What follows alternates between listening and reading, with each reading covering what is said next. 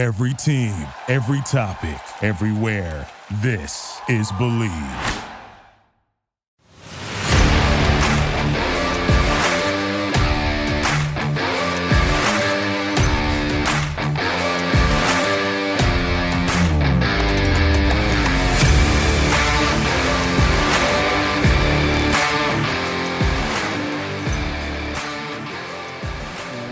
What's up, everybody, and welcome in to Commanding the Huddle. I am your host, Ryan Fowler from the Draft Network, and what a beautiful Victory Tuesday it is. Following Washington's 32 21 win over the Philadelphia Eagles, a game in which Washington had 25 first downs in comparison to Philly's 18, 12 for 21 on third downs, ran 81 offensive plays compared to Philadelphia's 47. Had 40 minutes and 24 seconds of time of possession compared to Philadelphia's 19 minutes and 36 seconds. Forced four turnovers. Ladies and gentlemen, an absolutely fantastic, momentum changing, season changing, and really, even more, considering the situation, franchise altering win for Washington on Monday Night Football in Philadelphia against an, a then 8 0 Eagles team. And now, as we sit here on Tuesday morning, an 8 and 1 Philadelphia Eagles ball club. So we're going to get in full recap of Washington's win. Just a game that really you look at it from the start. Antonio Gibson's 40 yard kick return brought back by holding. Right then and there, you're thinking, ah, negatives. Trying to stay positive on, on a nice kick return from Antonio, brings back on the first play, which obviously leads to that strip sack. Eagles go up 7 0 on that Jalen Hurts one yard run from the goal line. Right there, you're giving them points. So to start that game, you gave them six points. Then Washington drives down the field. Antonio Gibson, one yard run, ties it up at 7 7. Then you come back down. Now, I want to get into that DPI penalty that, that wasn't by Benjamin St-Juste. An absolutely beautiful coverage play down the boundary, down the hashes. You couldn't have played it any better. I like how physical Benjamin St-Juste is on the perimeter. I talk about his length, his 33, 34 inch arms that he has, the ability to reroute guys on the outside, especially when you're facing a guy like DeVonta Smith, where his release package is outstanding. He's an excellent receiver in this league, but he's very light. Doesn't have much sand in his pants, if you will. And with Benjamin St-Juste being physical, 25, 30 yards down the field at full speed, a little bump goes a long way. The refs obviously want to throw that ticky tack call, which led to Philadelphia scoring on that drive, which was a Dallas, Dallas Goedert six yard hookup from Jalen Hurts. So then it's 14 7 towards the end of that first quarter. Then Washington begins to take over that football game. Absolutely taking over that football game. Philadelphia scored 14 points in that first quarter. They didn't score again until the Jalen Hurts to DeVonta Smith hookup in the late portions of that fourth quarter. Second quarter, third quarter, most of the fourth quarter, Washington was absolutely dominant in all facets offense, defense, controlling the line of scrimmage, not allowing Jalen Hurts to create with his legs. Miles Sanders, 12 attempts, 54 yards. Jalen Hurts, 6 attempts, 28 yards. Biggest play of the game came on that fourth quarter when Montez Sweat had that sack on third and eight. Absolutely changed the ball game. Now, there are a ton of plays here and there where the ball could, again, ball could bounce here, there, and the refs couldn't throw in a flag here. We talk about the Brandon Graham flag in that fourth quarter when Taylor Heinicke went down on a knee. That's a frustration penalty, and that was a penalty. I get it. Could be a ticky tack call.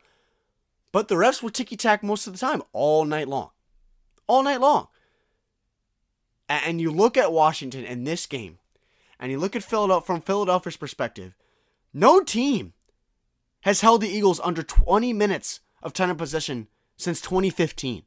No team rushed for 49 times against the Eagles since 2004. Washington did that last night. Brian Robinson, 26 carries. Antonio Gibson had 14. Curtis Samuel had 4. Taylor Heinicke ran it 5 times. No team has converted 12 third downs against the Eagles since 1991. Over 30 years ago. Let me say it again. No team has converted 12 or more third downs against the Eagles since 1991. Washington did that last night with obviously going 12 for 21 on third downs. Washington did all of those things last night in that ball game. They came out fired up. Absolutely fired up. And and the thing is is that they scored 32 points against this defense. Now here's the thing. We came into this game understanding that where Philadelphia is weak is funny enough within the trenches because of how dominant that front four and rotation of five, six guys can be from a pass rush standpoint. But they are susceptible to being run against. And Washington got the ground game going. And, and I cannot say it enough. Grown ass man, Brian Robinson Jr. Carrying five, six, seven Eagles for that first down run, and then obviously getting into the end zone later on that drive. Fletcher Cox, a big man, strong dude, over 300 pounds, pulling him backwards, and one of their corners pushing him out of the end zone. Did not matter. Brian Robinson eyes peeking over to the pylon and just getting in the end zone. No one could stop him from getting in the end zone there. Now, my thing, and the first thing that popped to my mind when he got in that end zone, I wish we did it against Tennessee at the one yard line, right?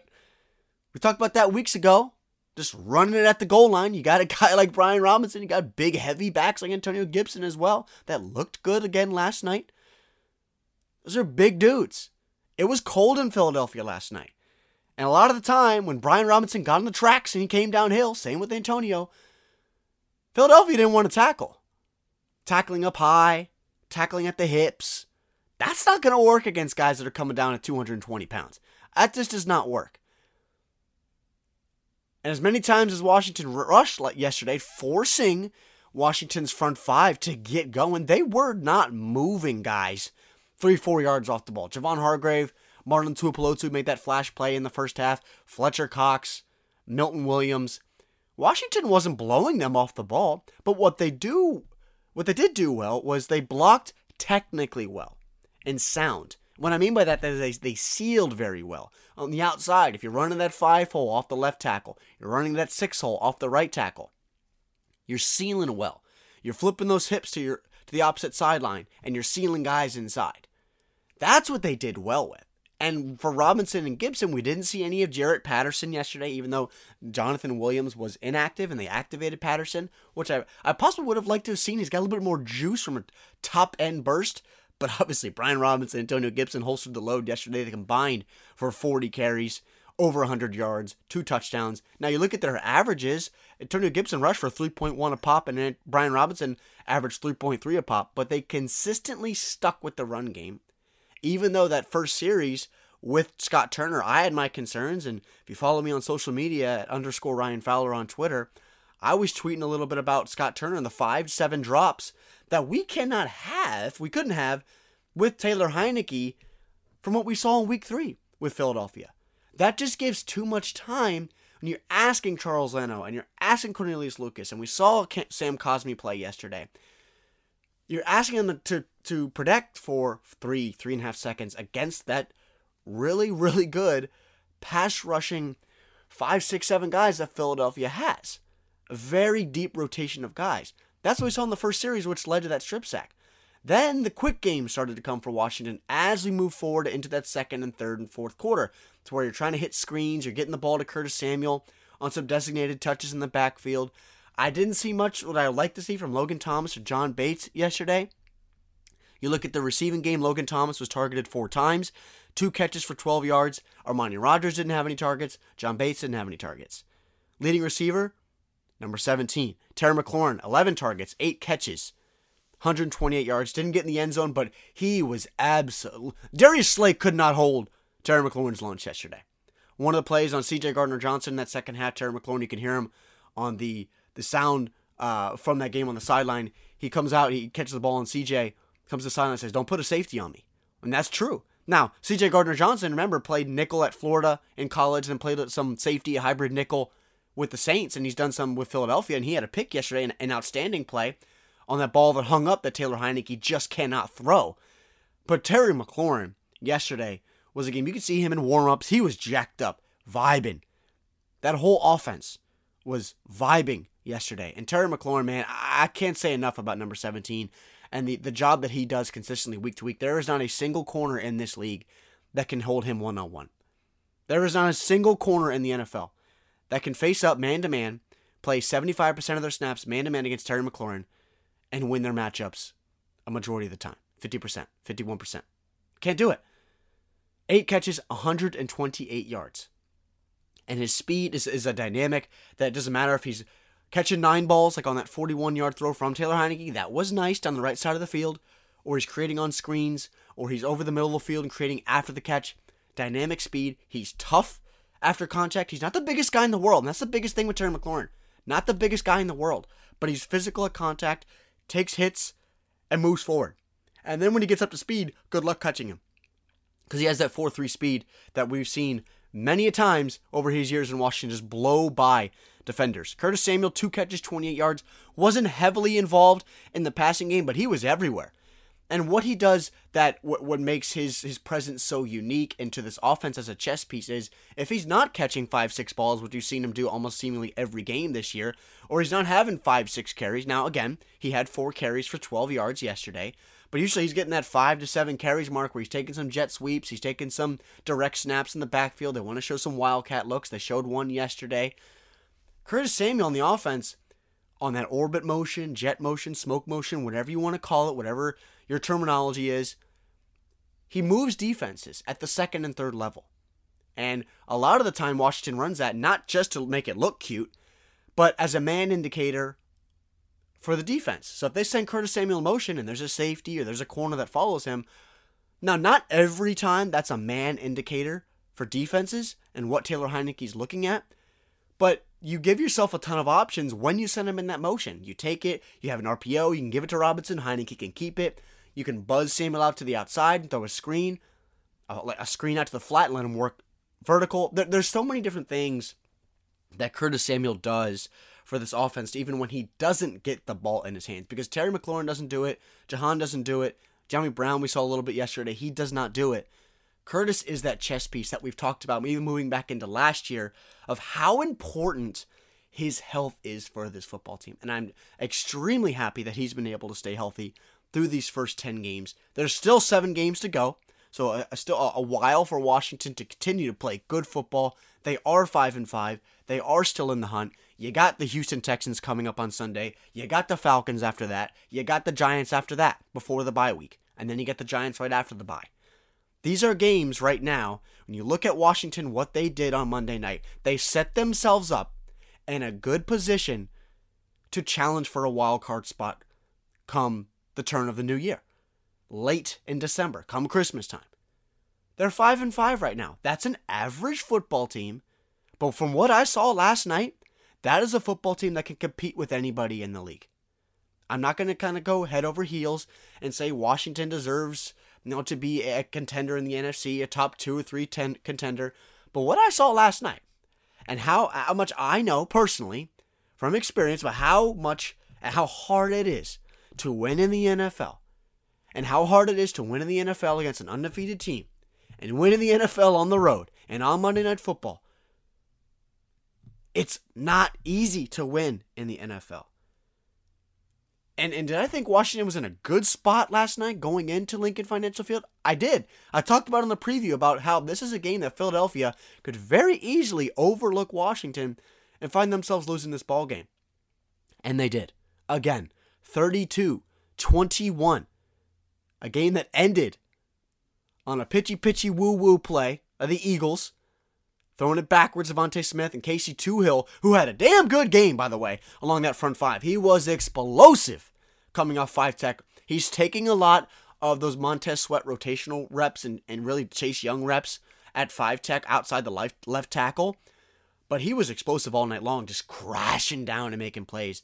And good for him to pick up that ball in the end zone, score for Washington, and then gritty on their field, which was absolutely outstanding. I know you guys enjoyed that as well. And I want to talk a little bit about defensively, even though we know we talked about the offense and John Allen, Daron Payne, Montez Sweat. They showed up when it mattered most. They were not dominant all game long, but we know how successful and how good and really just one of the top offensive lines for for a while now in football in that Philadelphia Eagles front five. But I want you guys, and I'll have it out once the All 22 comes out from that game.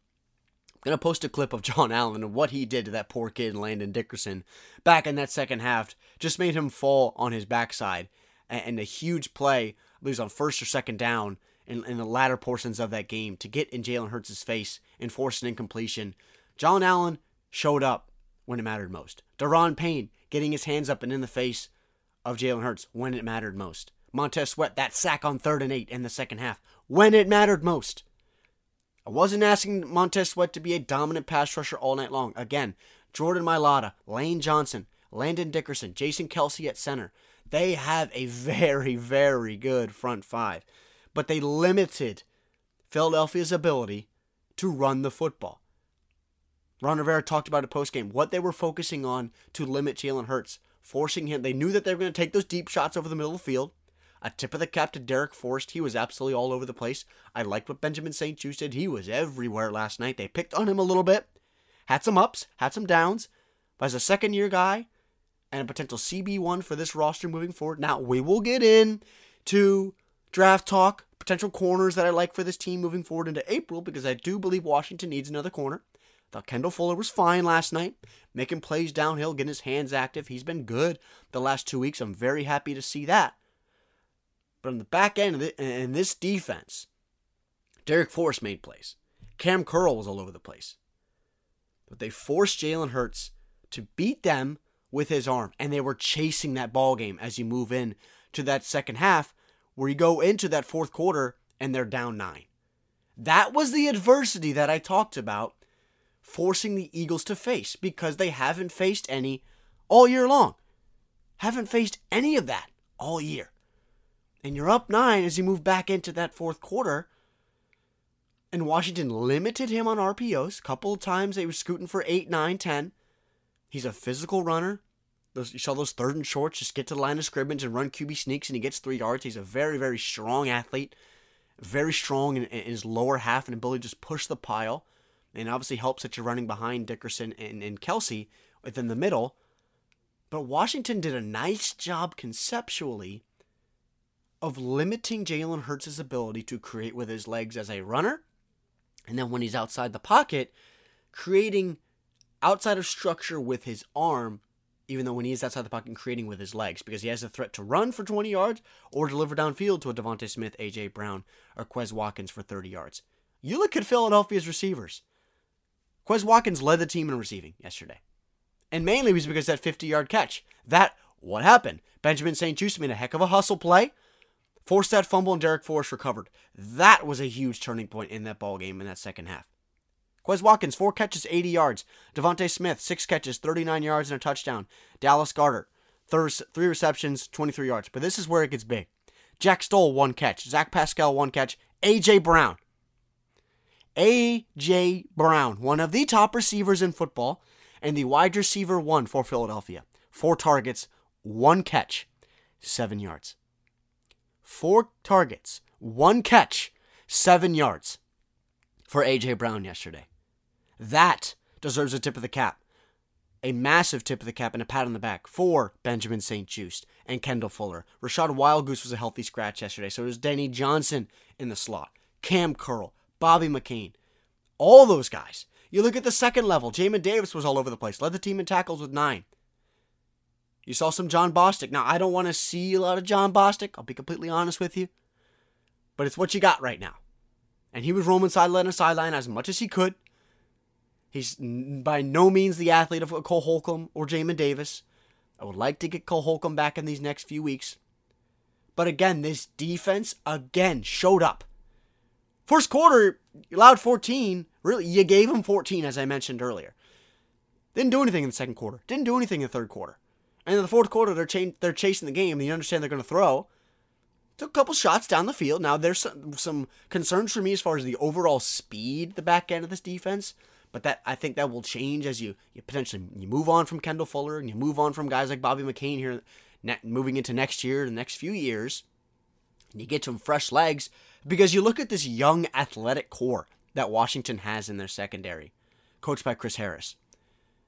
And you got Cam Curl, Darrick Forrest, you drafted Percy Butler out of Louisiana Lafayette on on day three this uh, in, in April. You got St-Juste, a second year man out of Minnesota, use a day two pick on. These are young players, a young core that you have moving forward that are getting a ton of snaps in big time ball games like it was last night, to where you have something to lose and you're throwing them into the fire and forcing them to make plays. John Ridgeway forcing the fumble on Dallas Goedert. I get it. It was a face mask, but I really don't care. I was sitting on social media looking at all the some of my good friends from the Philadelphia beat up uh, with the Eagles complaining about all they missed a face mask. Welcome to our world. The Burgundy and Gold has been dealing with crap from refs. I can't tell. We you you all know. You all understand. They missed a face mask and John Ridgeway coming in being active and punched the ball out. Who's actually I, I've been happy for John Ridgeway. Remember, he's a kid from Arkansas that Dallas drafted in the fifth round this year.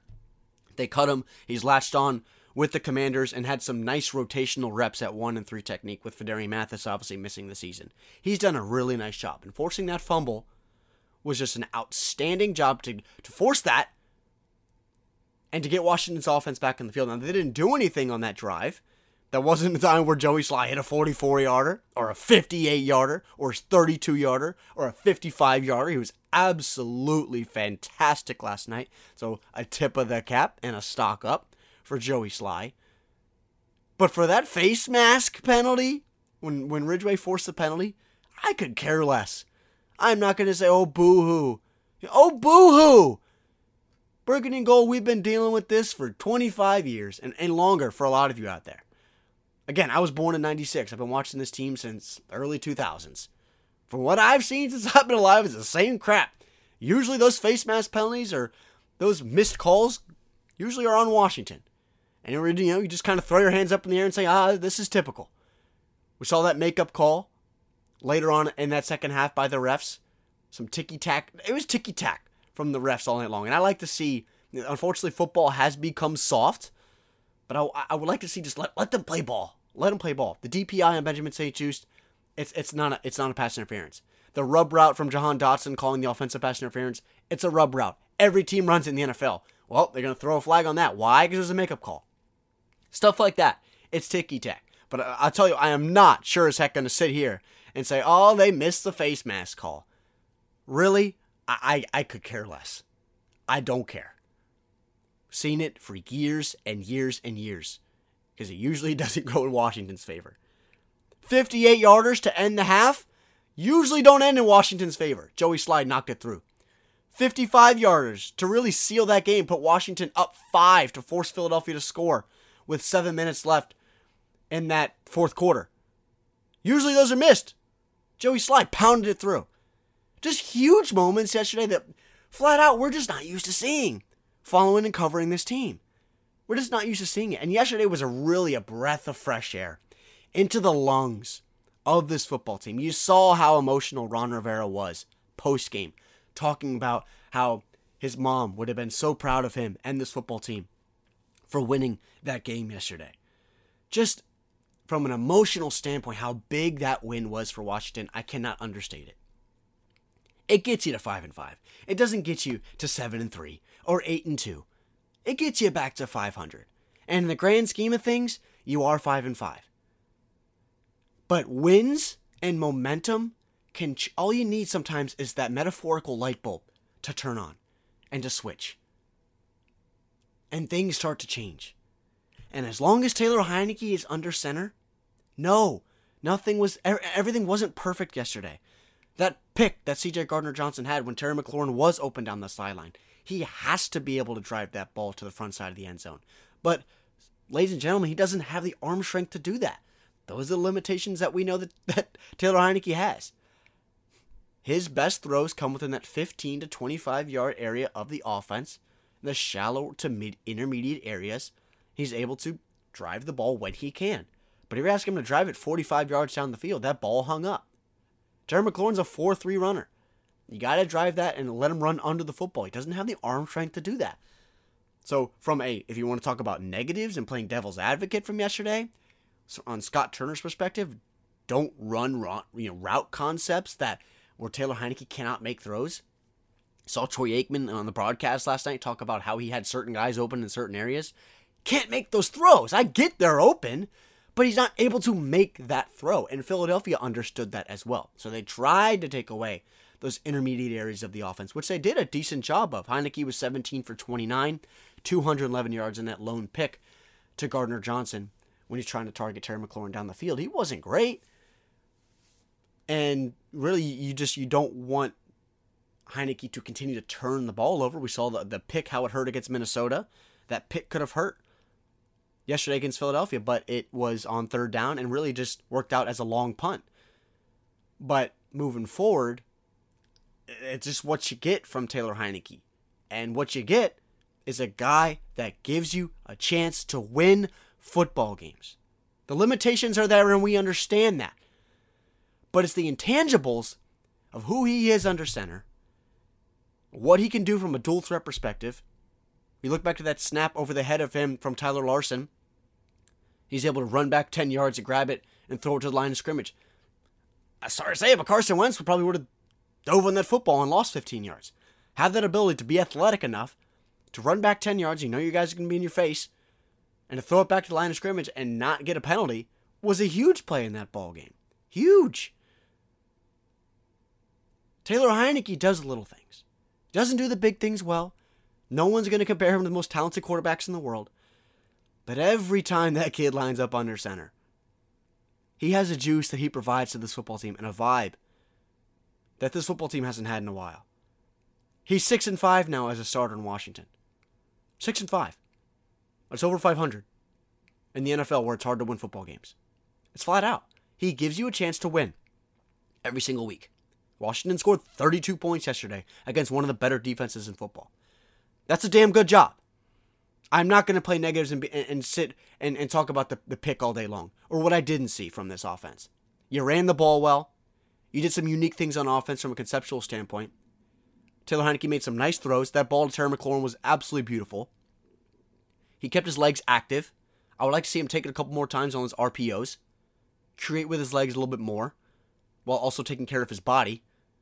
But every single week that number four is under center, he gives you a chance to win. And that's the bottom line with this football team.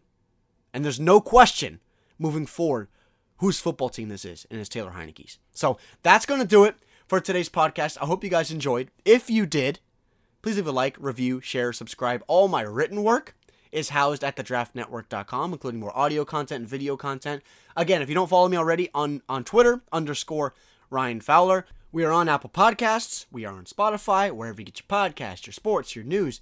You can find us at. Again, always appreciate you guys tuning in. I will have a full preview out for you guys of the Houston Texans. Washington travels down to Houston on Sunday for a 1 o'clock matchup with the 1 7 and 1 Houston Texans, led by quarterback Davis Mills and running back Dameon Pierce, rookie running back Dameon Pierce, which we will get into as far as a guy that they are going to force feed this Sunday to get that Houston offense going. So, again, appreciate you guys tuning in. Always appreciate your time. Full preview out for you of the Houston Texans on Thursday. But enjoy this win. Enjoy your week. Washington 5 and 5 and a huge win 32-21 over the Philadelphia Eagles on Monday Night Football. I am Ryan Fowler from the Draft Network. I'll talk to you on Thursday and this is Commanding the Huddle. Thank you for listening to Bleav. You can show support to your host by subscribing to the show and giving us a five star rating on your preferred platform. Check us out at Bleav.com and search for B L E A V on YouTube.